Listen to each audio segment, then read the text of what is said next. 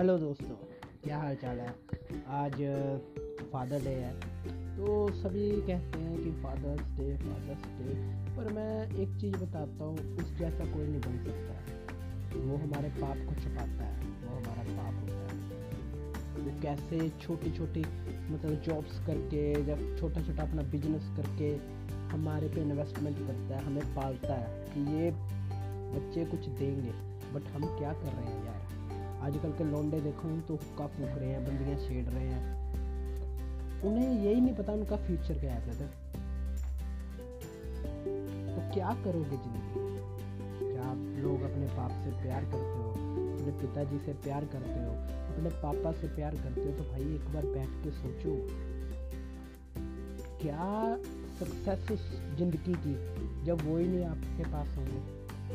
भाई बड़ा दर्द होता है। मैं आपको एक स्टोरी ज़रूर बताऊँगा थोड़े समय बाद, कि मैं और मेरे पापा एक साल तक हम दोनों ने बात नहीं की। तो मैं कैसा फील कर रहा था अंदर से? तो भाई, खुश रहो, खुश रहने दो। अपने माँ बाप की इज़्ज़त करो भाई। ठीक है? माँ बाप से सगा कोई नहीं है यहाँ पे। तो भाई हैप्पी फादर्स डे अपने पिताजी के साथ मनाओ। उनकी लंबी आयु के लिए भगवान के आगे प्रार्थना करें।